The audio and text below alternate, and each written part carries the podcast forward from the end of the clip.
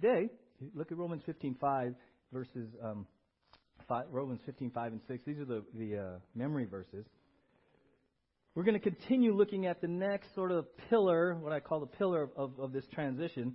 Romans 15:5 says, "May the God who gives endurance and encouragement give you a spirit of unity among yourselves as you follow Christ Jesus." So that, that's a purpose statement, so that with one heart and mouth you may glorify the God and Father of our Lord Jesus Christ, right? So we see already kind of a review. May the God who gives endurance and encouragement, it's all about God, give you a spirit of unity among yourselves as you follow Christ Jesus. So that, everyone say, so that, with one heart and mouth you may glorify the God and Father of our Lord Jesus Christ. So it's very important that, that, that purpose phrase, those, that term so that, is a check. Because verse 5, if we're not careful, we don't understand biblical unity, it can turn inward. It says, May the God who gives endurance and encouragement give you a spirit of unity among yourselves as you follow Christ Jesus, so that when you go to the well, it can become a country club. And it can be all about, look at us. And it can, it can just be, we've arrived, and, you know, so that. No. No, no, no, no, no. So that as you follow Christ Jesus, so that with one heart and mouth you may glorify the God and Father. The whole purpose of unity is not just to enjoy each other's company, that's part of it. Unity has a higher purpose to glorify God. To glorify God. In our culture, in the United States of America in particular, in the world, what would characterize society? discord, disunity, factions, quarreling, divisions, divisiveness. Right? Across the board. Forget everything, all the institutions. Right? From the schools to the government, across the board. What there's not a great sense of unity right now. Into that disunity comes the church with a tremendous opportunity for someone to walk through these doors and go, oh, that's unity. Or the flip side is someone to walk through the doors and say, they're no different than the world. There's so much quarreling and divisiveness. That's the church. If we're, if we're going to be salt and light just by our unity, we have to understand what is biblical unity, right? What is biblical unity? And so we're going to look at that today. In your notes there, I put the, uh, the definition unity, the state of being, undivided, oneness, harmony. Harmony. And I thought, okay, what's, what's the real word picture? What's the application? It, it's like a music chord. So, so Robert's going to play a C chord. Right? That's a C chord. All the notes correct. That's, it's in harmony. Go ahead, Robert. Play it right. Again. Right? Now he's going to play something that's not so harmonious. Hmm. And now he's going to play something that's really not harmonious. Okay. So, biblical unity, the picture, the understanding for us to get is the real C chord. Play the real C chord. It's harmony. But that requires that requires some discipline. That, re- that requires some effort. That requires some diligence. Because if we're not careful and we don't understand our role and responsibility in biblical unity, by default, because of this sinful nature, because of the world and the flesh and the devil, by default, it can quickly become disharmonious. Question is, how diligent are you? Not even just at the church, but in your home. Unity. What is biblical unity? What does that, what does that really mean, right? And, and again, it takes effort and it takes proactivity to maintain it, right? And we're going to look at that. Turn to Ephesians 4. Thank you, Robert. Ephesians 4. Galatians, Ephesians 4.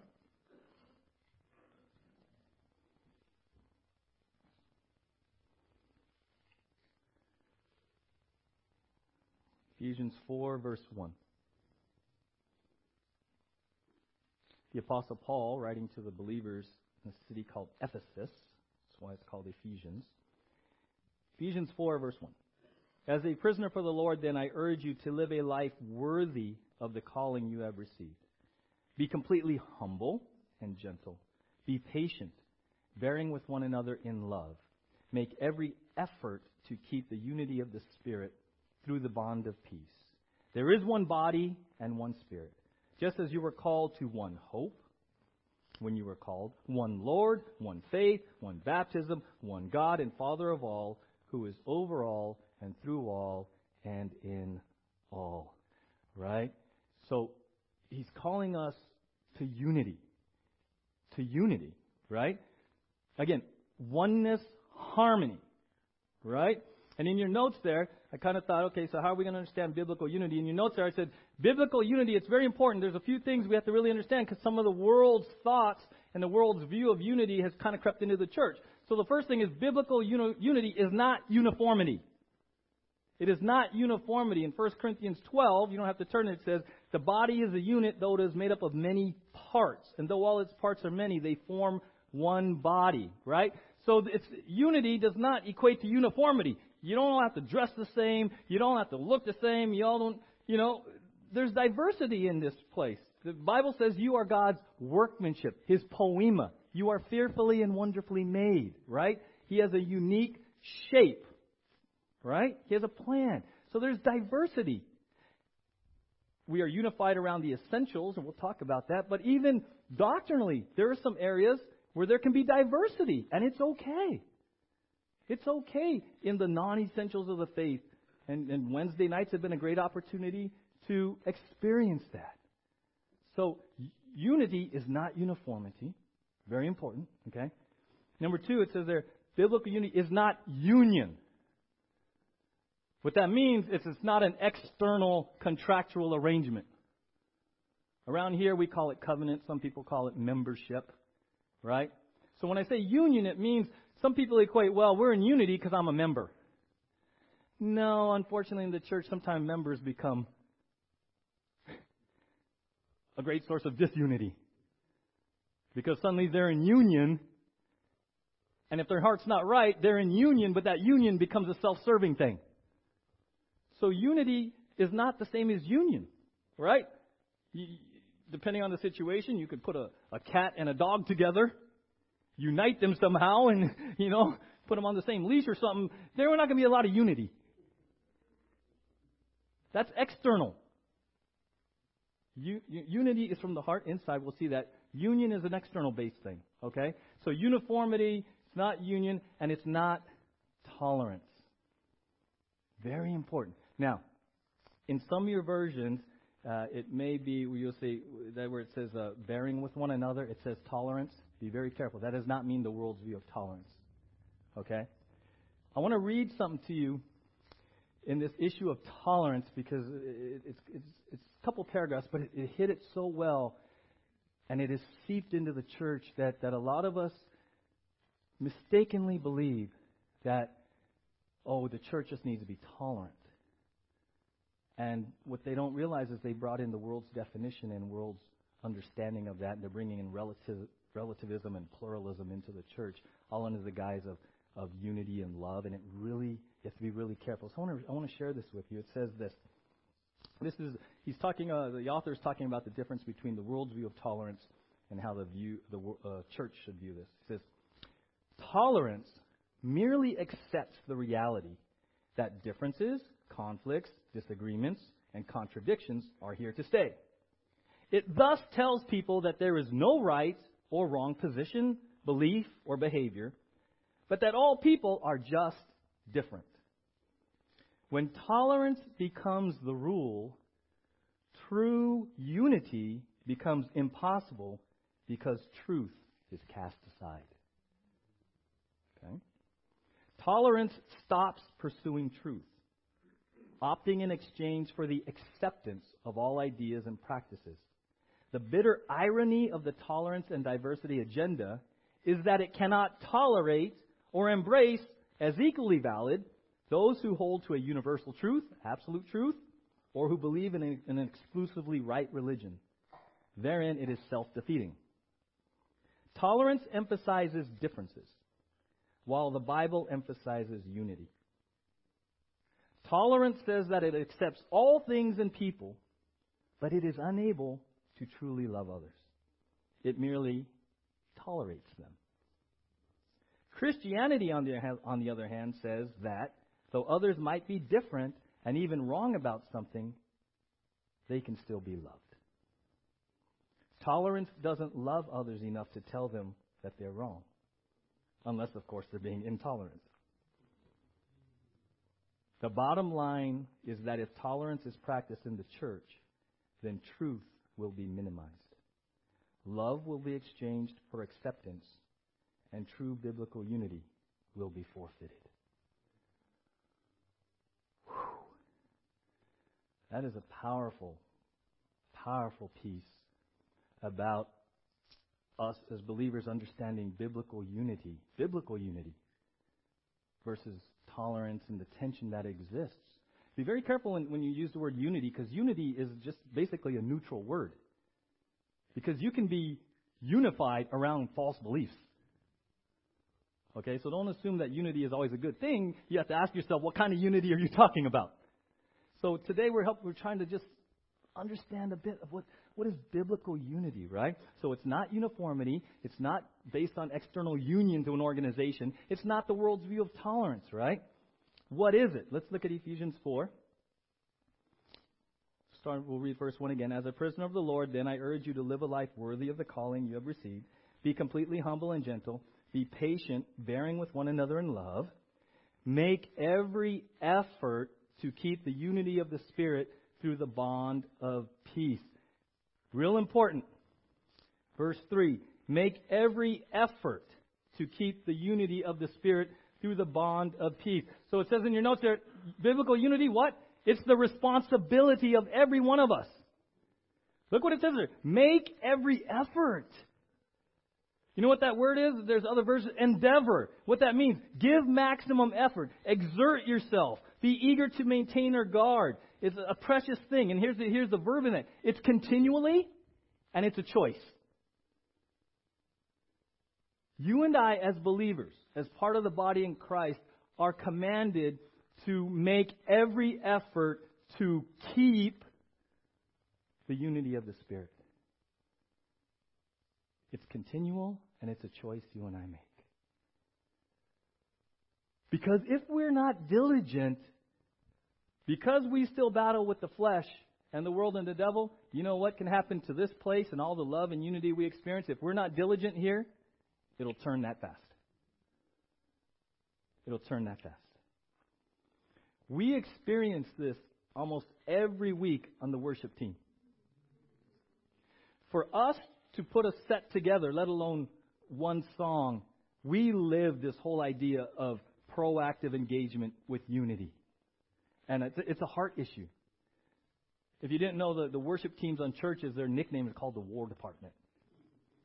And it's not a term of endearment. It, it means there are times, because of the personalities and the nature of music and, and you know, the exposure that comes when you play in front of it, things get tense.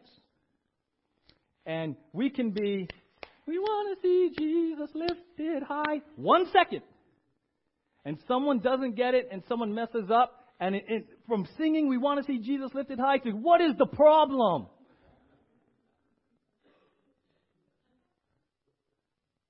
What is the problem? Can, can you just get your act together?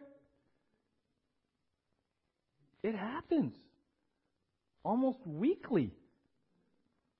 And we've learned to understand that, that all the humanness involved and all the personality, all the desires, is just part of LIFE. It's life in the body. But what we have done is we have made the choice. We have made the choice to continually keep the unity. Because once the unity's gone, then it's just every man and woman for himself. we are commanded in Ephesians 4 3 to keep the unity. All of us, that's our responsibility. When, we, when we're here today, you have that responsibility right now. to continually choose to maintain the unity of the Spirit. That's all of us. That's not a pastoral thing. Well, that's the pastor's job. He's supposed to keep us all in line. No. You're supposed to keep each other in line. We are commanded to make every effort to keep the unity of the Spirit. It's our responsibility. We are the church. Amen? We are the church. And so when we go, whether it's here or to our new facility, the idea of unity, moving in unity, here's the thing. We don't create unity. Our job as believers is not to create unity. What does it say in Ephesians 4 3? Maintain it. We're to keep it. We're not to create it. We maintain it and keep it. Because 1 Corinthians 12 says when you became a believer, you were baptized into one body. So positionally, spiritually, the unity is already there. You are one body. Practically, we are commanded to maintain that. It's already there. Amen? You see, that's why I've told you before, church, being a part of the body of Christ, is not a spectator sport. It's not a spectator sport. You're in. You're in with, with, with giftings and purpose and meaning here in this body, but now you are in as a proactive participant in maintaining the unity. If you, you, you can't say, ah, that's, uh, no, that's not for me. It is for you if you're a believer because you're in the body of Christ, commanded to maintain and keep the unity. Because here's the thing I know that you, you all are on social media and you talk to people in this valley and, and all over the place, and you, you come in contact with a whole lot more people than I do. People that will never come talk to me.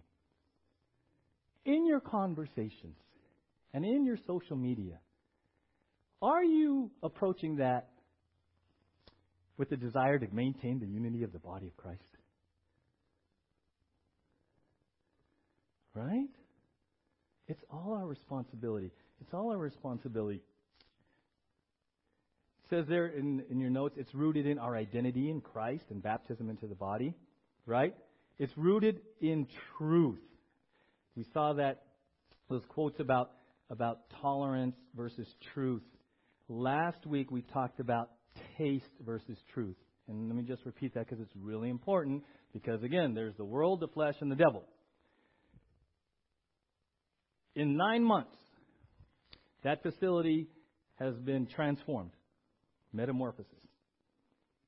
We know, I know, it's, it's just, you know, it's not even rocket science. There are varying tastes in this room and in this community.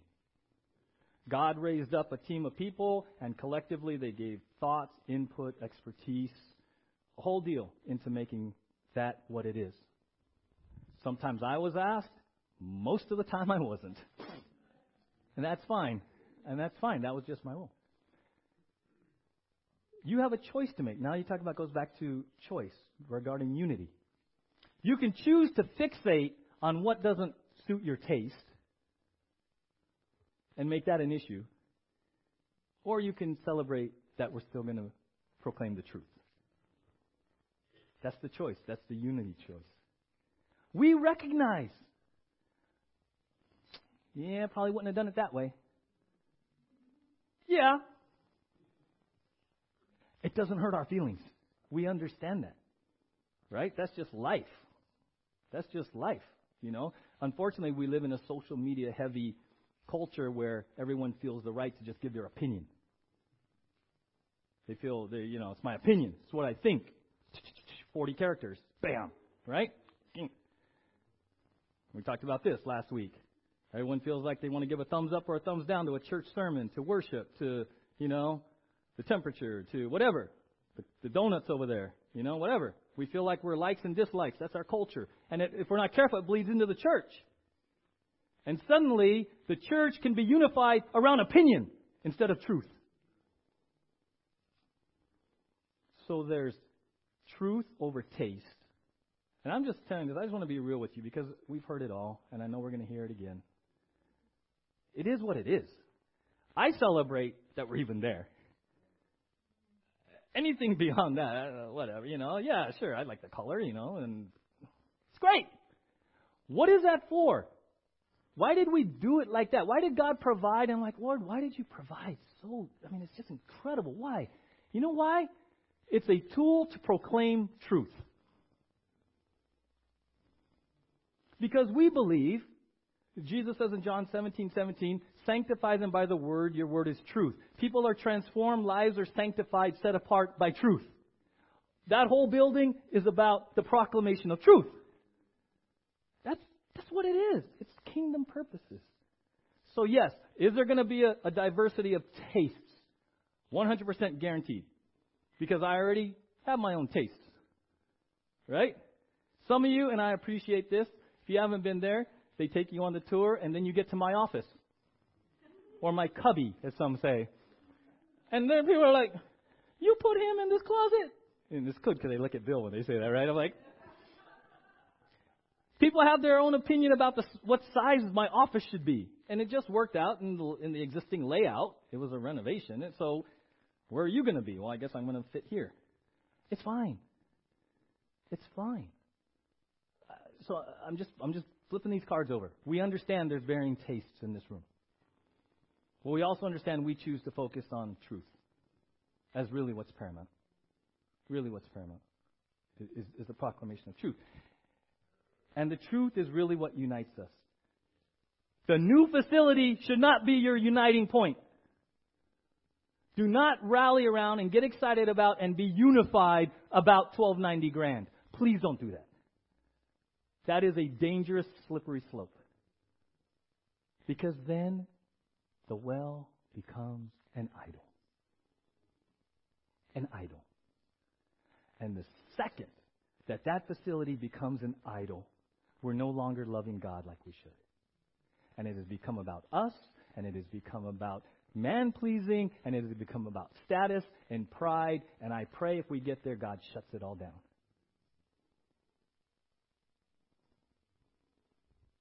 And yet that's a tension. There's, there's going to be that human tension. Because you drive by there, even today, you drive by there like, whoa. And then this week, we're going to get the parking lot sealed and restriped. Ooh. Right? Yeah, those in the right, Ernie? Ernie's like, yeah, right? It's going to look even more. Right? I mean, it will. It just will. Something like this has not been built in, in Ojai for a long time. So there's a newness to the whole valley, the whole community. I get that. I understand that. I see it as an opportunity for truth to go out not as an opportunity for us to become divisive about tastes, not an opportunity for us to elevate ourselves. As soon as we've gone there, we got a long road back. We really would. Okay? It's, it's rooted in truth, our obedience. Look in Ephesians 4 1, it says, As a prisoner for the Lord, then I urge you to live a life worthy of the calling you have received. Here's the picture of that. It's scales. He says, You've been called. You're a believer on Jesus. So here's your calling. Follow Jesus. Glorify Jesus. Here's your conduct. The picture is a scale. They should match. When it says live a life worthy of your calling, does your conduct match your calling? That's all he's saying there. If you're doing that, if you and I are walking those kind of lives in the Spirit, guess what? Unity pretty much will follow. It's when we are not living a life worthy of our calling that we're really living for the flesh. And what does James say? When you're living for the flesh and your motives are wrong, that's where wars come in. That's when, when, it, when, when we're not living and walking in the Spirit, when we're not living for the glory of God, and we're living for ourselves, guarantee you you're that far away. It happens on the worship team almost every week. The second, and, and here's the thing it's real easy when things are going well. Nice. No conflict. Right? Anyone ever been on a trip with your family or your spouse and things are just going well? Things are smooth, eh? And then maybe you get lost and you take a wrong turn. Oh, we got some heads turning back there already. And suddenly, this loving vacation, things are happening. And a second ago, you were singing Kumbaya and watching videos in the car, and the next moment, you can't stand each other. You just want out.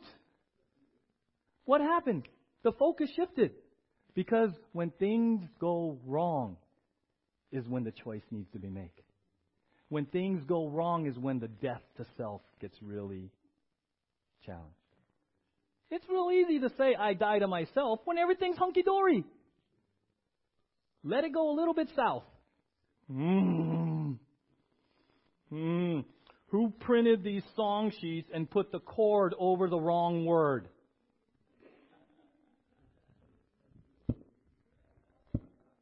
Six years. And we can't put the chords over the right words.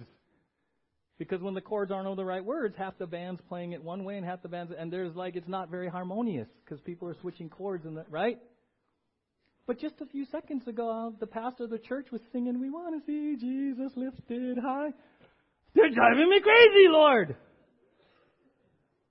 You know I'm just joking, right?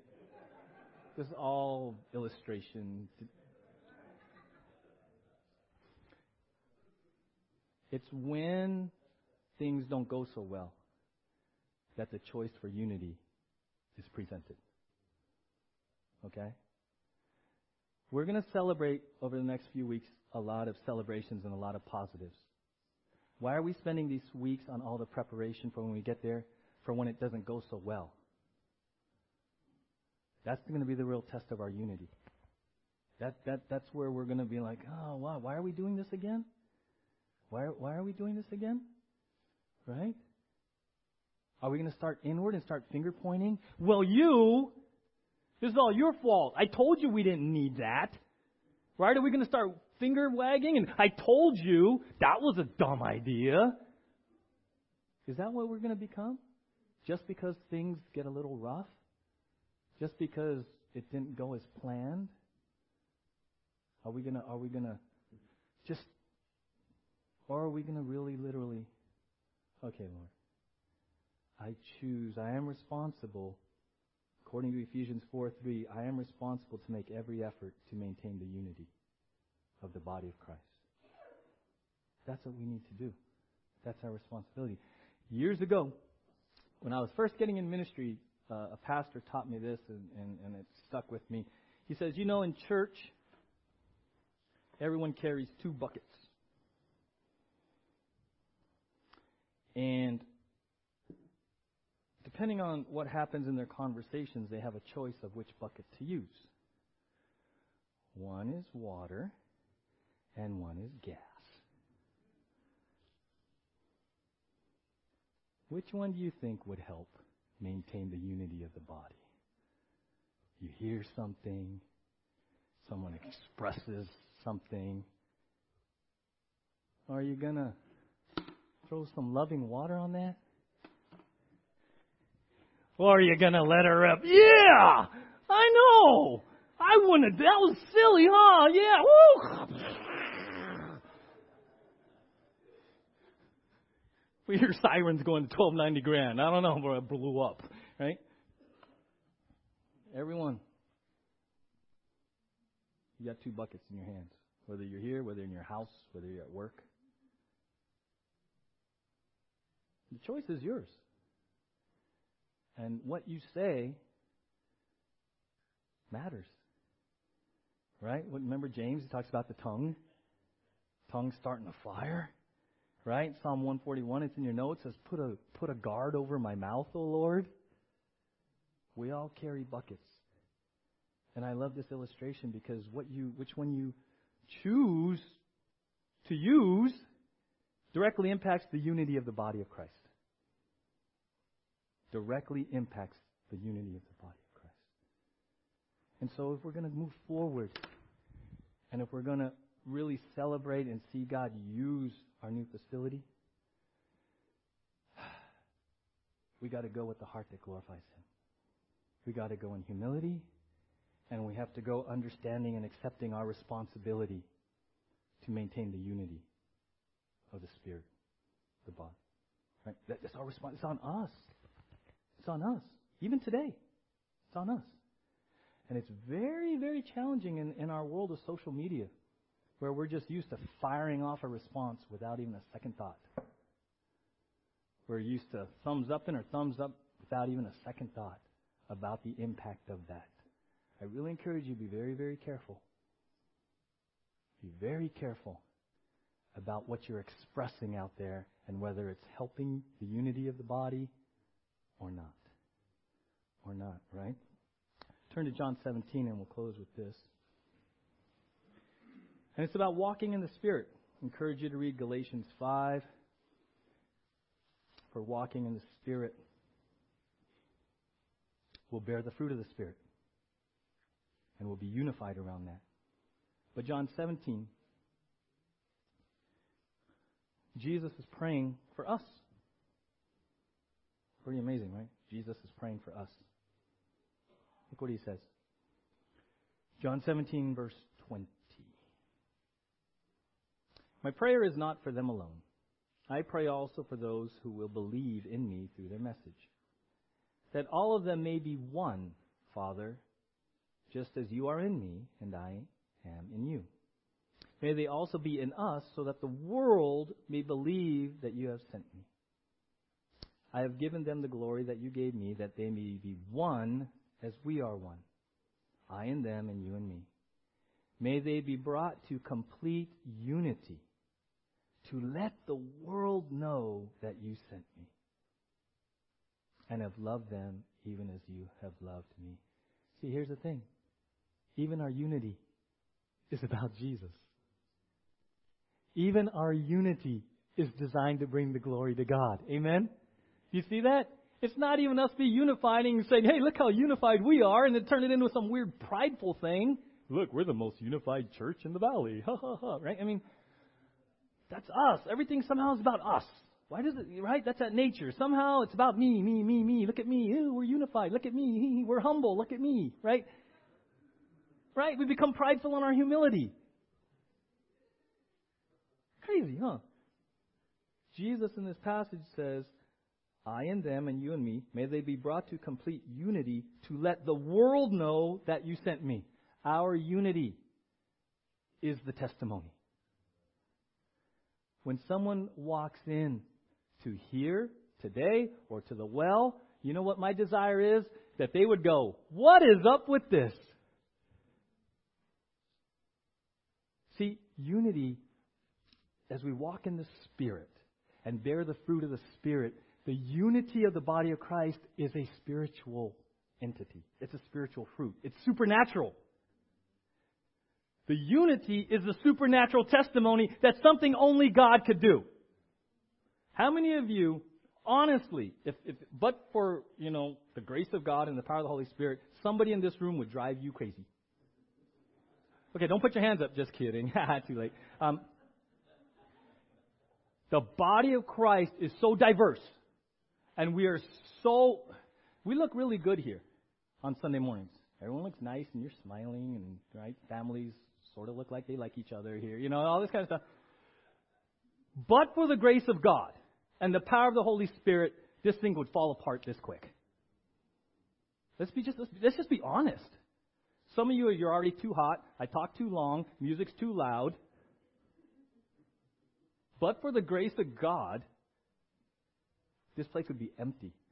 Do you understand what I'm saying? Please do not minimize the fact that a diverse group of redeemed, imperfect people can get together, love one another self sacrificially, day in and day out, serve, give of time, give of money, do a work day, build a facility. Don't minimize and make that a human thing. That in and of itself is a supernatural work of God. It is a supernatural work of God. And so at this church, your church, wherever you go, when you when people come in, you should want them to see the supernatural work of God through the unity of the body of Christ.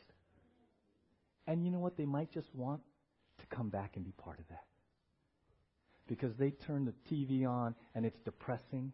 They turn the TV on and they're angry. And they turn the TV on and there's no hope for this country. And everyone, there's just, everyone's into their camps no one even wants to work together across the aisle anymore. Right? And in they walk to your church or this church, and they see a diverse group of people, and they're like, Really? How is that? And we just go, God. God. And you know what they might just say? I think I want to come back. I like this. I like this. One of the greatest testimonies I've heard about you in the six years we've been here, from Saturday nights to Sunday mornings, I've had visitors tell me, You are the most loving church. You have blessed people. Our meet and greet is intentionally three minutes plus. We want that. It's the unity of the body of Christ. That's the testimony. We let that go. We want that. Because outside these walls, there are people searching for that. They just want to be loved. They want to know is there a God who loves me? And is there a community of believers that I can fold into? That's what we're about. Amen? Lord, thank you.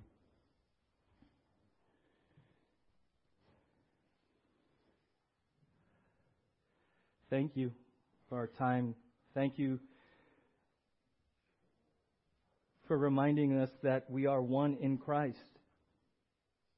That unity is something we are commanded to keep and maintain as we walk in the Spirit.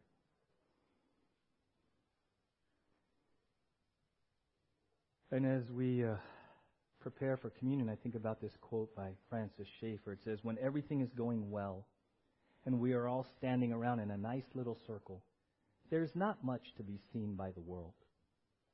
But when we come to the place where there is a real difference and we exhibit uncompromised principles, but at the same time observable love, then there is something that the world can see. Something they can use to judge that these really are Christians and that Jesus has indeed been sent by the Father.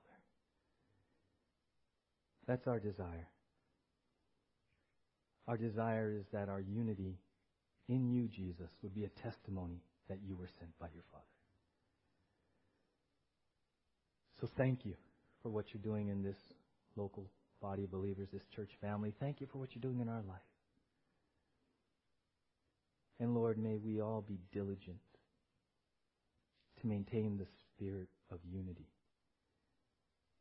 that we already have as the body of Christ. So, Jesus, as we uh, prepare for communion, once again, we're privileged to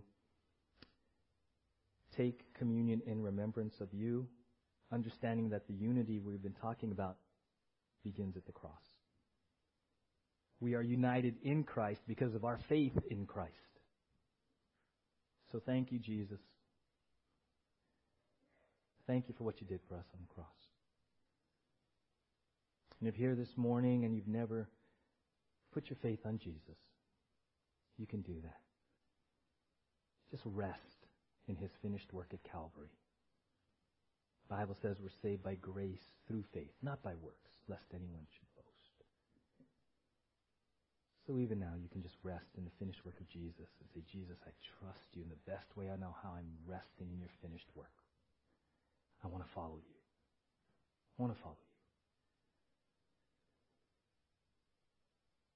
So we'll distribute the, uh, the elements in just a bit and just have a time of prayer and reflection on who Jesus is, what he did for us, and then ask the Lord to speak to your heart about unity and your part and your responsibility in maintaining the spirit of unity in the bond of